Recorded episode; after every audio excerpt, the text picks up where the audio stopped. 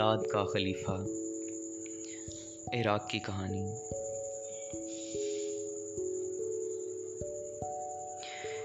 کسی زمانے میں بغداد پر ایک خلیفہ حکومت کرتا تھا۔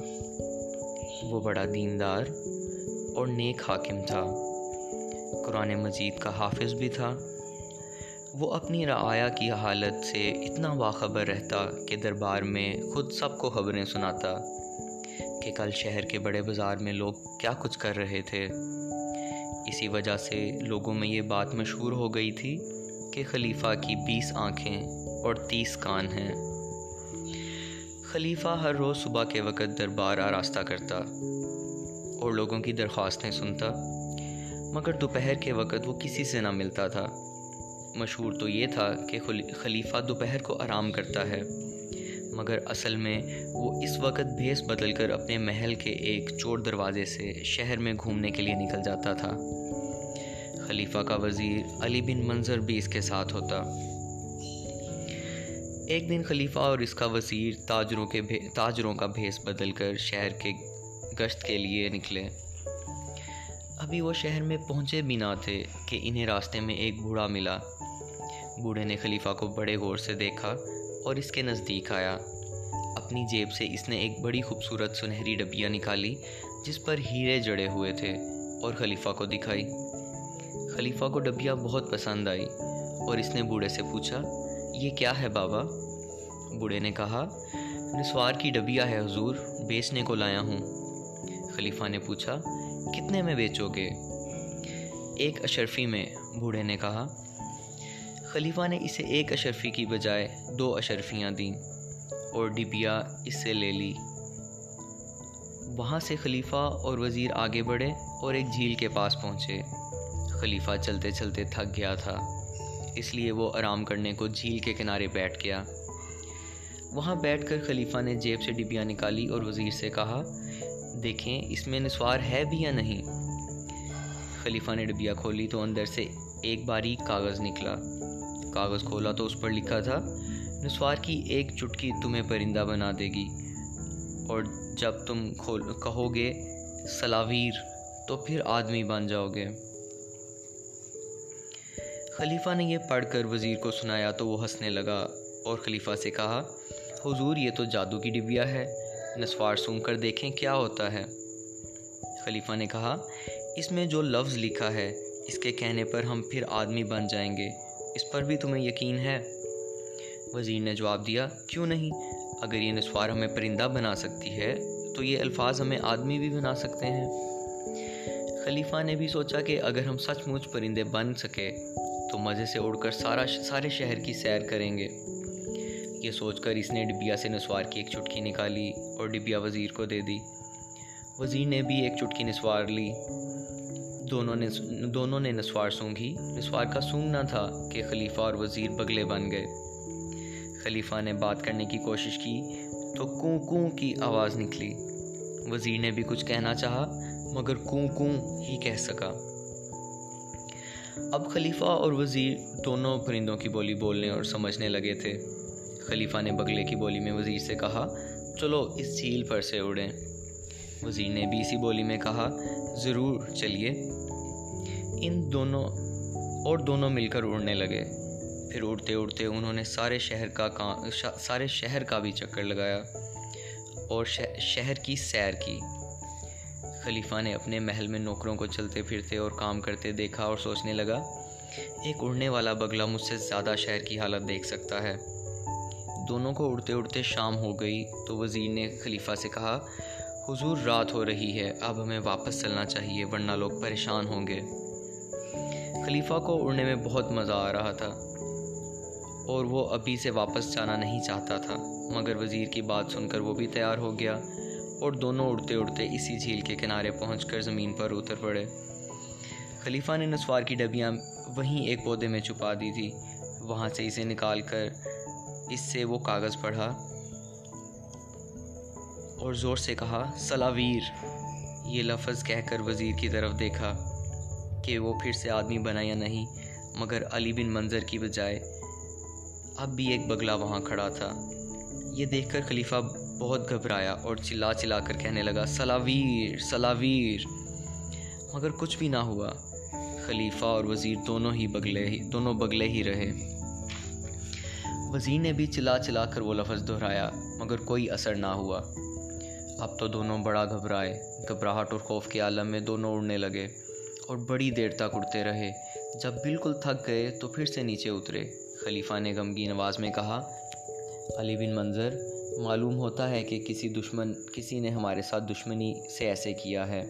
اب ہم کیا کریں؟ وزیر نے کہا، میں بھی کچھ نہیں بتا سکتا حضور۔ اب تو یہی ہو سکتا ہے کہ ہم اسی طرح رہیں اور وہ لفظ معلوم کرنے کی کوشش کریں جس کے اثر سے ہم پھر آدمی بن جائیں۔ دونوں کو بھوک نے ستایا انہوں نے جھیل میں سے مچھلیاں پکڑ کر کھائیں اور وہیں سو گئے۔ صبح ہوتے ہی دونوں وہاں سے اڑے اور شہر میں گھومنے لگے کہ دیکھیں لوگ ان کے غائب ہو جانے پر کیا باتیں کر رہے ہیں۔ اڑتے اڑتے دونوں محل پہنچے اور ایک دیوار پر بیٹھ گئے۔ محل میں ایک ہنگامہ برپا تھا۔ سارے نوکر، خلیفہ اور وزیر کو ڈھونڈنے میں لگے تھے۔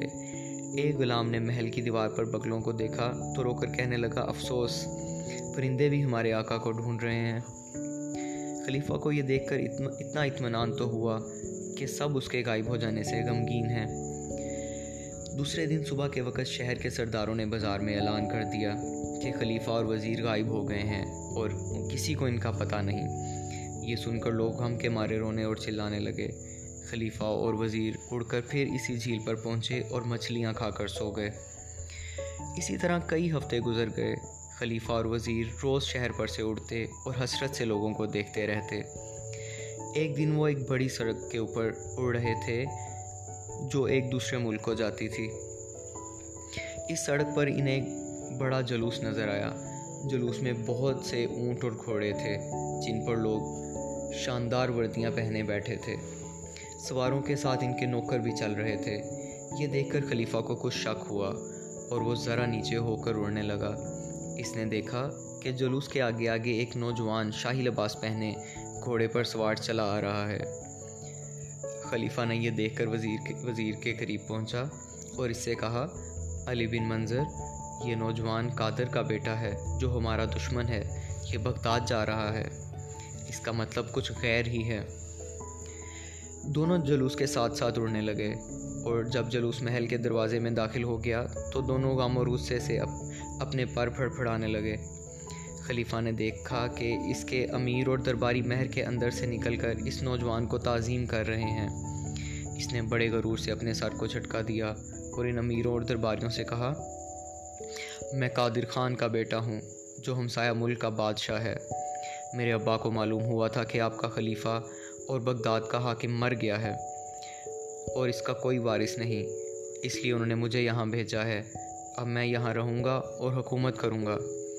خلیفہ کے امیروں اور درباریوں نے اسے جھک جھک کر سلام کیے اور شہر کے لوگوں نے جو جلوس کے ساتھ آئے تھے چلانا شروع کیا۔ نئے خلیفہ کی عمر دراز ہو۔ وزیر نے یہ دیکھ کر خلیفہ سے کہا، یہاں سے چلیے، اب یہاں ٹھہرنا بیکار ہے۔ ہمارا شہر تو اب برباد ہو جائے گا، کیونکہ قادر خان کا بیٹا بڑا ظالم آدمی ہے۔ ہم کسی جنگل میں چلے جائیں گے اور وہاں خاموشی سے زندگی گزار دیں گے۔ دونوں وہاں سے چل دیے اور ایک گھنے جنگل میں پہنچے۔ وہاں ایک چشمے کے کنارے دونوں رہنے لگے۔ چشمے میں سے مچھلیاں پکڑ کر کھاتے اور چشمے کے کنارے سو سوئے رہتے۔ اب انہوں نے بغداد یا بغداد کے نئے خلیفہ کا ذکر کرنا بھی چھوڑ دیا۔ اسی طرح کئی مہینے گزر گئے۔ ایک دن وزیر کا ایک مینڈک کا وزیر ایک مینڈک کا پیچھا کرتے ہوئے جنگل میں دور تک نکل گیا۔ وہاں جنگل میں بالکل اندھیرا تھا۔ خلیفہ اور وزیر اب تک اس طرف نہیں گئے تھے۔ وزیر بھی اس جگہ کو غور سے دیکھ رہا تھا کہ نزدیک سے ٹھک ٹھک کی بڑی تیز آواز آئی۔ وزیر آواز سن کر پہلے تو ڈر گیا، کیونکہ اندھیرے کی وجہ سے کوئی چیز نظر نہ آتی تھی۔ پھر ہمت کر کے آواز کی سمت بڑھا۔ وہاں سے ایک کھٹ کھٹ، وہاں سے ایک کھٹ بڑی نظر آئی، جو ایک درخت پر بیٹھا چونچے مار رہا تھا۔ علی بن منظر نے غور سے اس پرندے کی طرف دیکھا۔ کھٹ بڑی یعنی کہ وڈ پیکر، برابر درخت کی چھال پر چونچے مار رہا تھا، مگر اس کی آنکھوں سے آنسو بھی بہہ رہے تھے۔ وزیر یہ دیکھ کر واپس ہوا اور خلیفہ کو جا کر بات سنائی۔ خلیفہ اسے ساتھ لے کر اڑتا ہوا وہاں پہنچا۔ خلیفہ بھی خود پڑھائی کی آنکھوں سے آنسو بہتے دیکھ کر بڑا حیران ہوا اور اس سے پوچھا، اے خود پڑھائی، کیا تم ایک بگلے کی بولی سمجھتے ہو؟ خود پڑھائی نے خلیفہ اور وزیر کی طرف دیکھا اور پوچھا، تم کون ہو؟ خلیفہ نے کہا، تم تو سمجھ سکتے ہو ہماری بولی، یہ بڑی خوشی کی بات ہے۔ اب یہ بتاؤ کہ تم روتے کیوں ہو؟ کٹ بڑھائی یعنی ووٹ پیکر نے کہا، مجھے تو رونا ہی چاہیے، تم سچ مچ کے پرندے ہو، تمہیں ضرور یہ زندگی پسند ہوگی، مگر مجھے تو پرندہ بنا دیا گیا ہے، میں رہوں نہیں تو کیا کروں؟ خلیفہ یہ سن کر حیران ہوا اور کہنے لگا، کیا بات ہے، ہمیں بھی بتاؤ۔ خود بڑھائی نے کہا، مجھے قادر خان نے جادو سے خود بڑھائی بنا دیا ہے، میں پہلے ایک شہزادی تھی۔ خلیفہ نے کہا اچھا تو قادر خان جادوگر ہے۔ اب یہ بتاؤ کہ ہم تمہاری مدد کیسے کر سکتے ہیں؟ خود بڑھئی نے کہا، میں نے قادر خان کے بیٹے سے شادی کرنے سے انکار کر دیا تھا، اس لیے اس نے مجھے خود بڑھئی بنا دیا۔ جب تک کوئی آدمی مجھ سے شادی کرنے کی خواہش نہ کرے گا، میں خود بڑھئی ہی رہوں گی۔ یہ کہہ کر اس نے اپنا منہ پھیر لیا اور پھر رونے لگی اور کہا، صرف یہی مصیبت نہیں مجھے ہر رات ان تین جادوگروں کی بیہودہ باتیں بھی سننی پڑتی ہیں جو اس جنگل میں قادر خان سے ملنے آتے ہیں۔ خلیفہ نے کہا، کہاں آتے ہیں وہ؟ کٹ بڑھئی نے جواب دیا، یہاں سے سیدھے جاؤ تو ایک کھلی جگہ آئے گی جہاں گھاس اگی ہوئی ہے۔ روزانہ رات کو وہ سب وہیں جمع ہوتے ہیں۔ یہ کہہ کر وہ درخت کی چھال پر کھٹ کھٹ کرنے لگی۔ خلیفہ اور وزیر کو اشارہ کیا۔ خلیفہ نے وزیر کو اشارہ کیا اور دونوں وہاں سے اٹھ اڑ کر اس جگہ پہنچ گئے۔ دونوں نیچے اترے اور جھاڑیوں میں چھپ کر بیٹھ گئے۔ دن بھر وہیں بیٹھے رہے۔ رات ہوئی تو تین آدمی دبے پاؤ وہاں آئے اور گھاس پر بیٹھ گئے۔ ان کے بعد دو اور آدمی کالے لبادے اوڑے وہاں آئے۔ چاند کی روشنی میں خلیفہ نے انہیں دیکھ لیا۔ ان میں ایک تو قادر خان تھا اور ایک اس کا چھوٹا بیٹا جو اب بغداد کا خلیفہ بنا بیٹھا تھا۔ قادر خان نے اپنے بیٹے سے پوچھا، بیٹا، بغداد والے تمہارے ساتھ کس طرح پیش آئے؟ بیٹے نے کہا، وہ کیا کر سکتے تھے؟ میں ان کا حاکم ہوں۔ لوگ اب پہلے کی طرح خوش نہیں نظر آتے۔ مگر میرا حکم برابر بجا لاتے ہیں۔ مگر آپ نے خلیفہ کو کس طرح ختم کیا؟ قادر خان نے مسکرا کر کہا، اب تمہیں بتانے میں کوئی حرج نہیں۔ میں نے ایک بوڑھے کا بیس بدل کر خلیفہ اور اس کے وزیر کے ہاتھوں نسوار کی ایک ڈبی بیچی۔ وہ نسوار جادو کی تھی۔ میں نے ڈبیا کے اندر ایک کاغذ رکھ دیا جس پر لکھا تھا، نسوار کی ایک چٹکی تمہیں پرندہ بنا دے گی۔ اور جب تم کہو گے سلاویر، تو آدمی بن جاؤ گے۔ دونوں نے اس پر بھروسہ کر لیا اور نسوار سونگ لی۔ مگر میں نے اصل لفظ نہیں لکھا تھا۔ اصل لفظ تھا لزاویر میں نے سلاویر لکھا تھا۔ اصل لفظ تھا، زلاویر۔ میں نے سلاویر لکھا تھا۔ اب انہیں اصل لفظ کا پتہ ہی نہیں چل سکا۔ یہ سن کر قادر خان کا بیٹا ہنسنے لگا۔ خلیفہ اور اس کے وزیر کے لیے اب وہاں زیادہ دیر ٹھہرنا مشکل ہو گیا۔ وہ وہاں سے چھپتے چھپاتے نکلے اور اڑ کر اس جگہ پہنچے جہاں کٹ بڑھئی رہتا تھا۔ وہاں پہنچ کر دونوں زمین پر اترے۔ اور زور زور سے کہا، زلاویر زلاویر یہ کہتے ہی دونوں آدمی بن گئے۔ کٹ بڑھئی بڑی حیرانی سے یہ تماشا دیکھتا رہا۔ اب خلیفہ اس کی طرف بڑھا اور اس سے کہا، میں تم سے شادی کرنا چاہتا ہوں خلیفہ کا یہ کہنا تھا کہ خود بڑھئی کی جگہ ایک نہایت حسین شہزادی ان کے سامنے کھڑی تھی۔ شہزادی نے خلیفہ سے کہا، اے خلیفہ، تم نے مجھے دوبارہ زندگی دی ہے، اب میں تمہاری لونڈی ہوں خلیفہ اور وزیر شہزادی کو ساتھ لے کر بغداد کی طرف چلے۔ شہر کے لوگوں نے خلیفہ کو زندہ سلامت دیکھا تو ڈر گئے اور زمین پر سجدے میں گر پڑے۔ خلیفہ سیدھا محل کے دروازے پر پہنچا۔ محل کے دروازے پر پہنچ کر وزیروں اور نوکروں کو آواز دی اور کہا، دروازہ کھولو، تمہارے خلیفہ آ گئے ہیں۔ بغداد کے لوگ قادر خان کے غرور اور ظلم سے تنگ آ چکے تھے۔ خلیفہ کے واپس آنے پر وہ بہت خوش ہوئے۔ محل کے نوکروں نے فوراً دروازے کھول دیے اور خلیفہ کے گرد جمع ہو گئے۔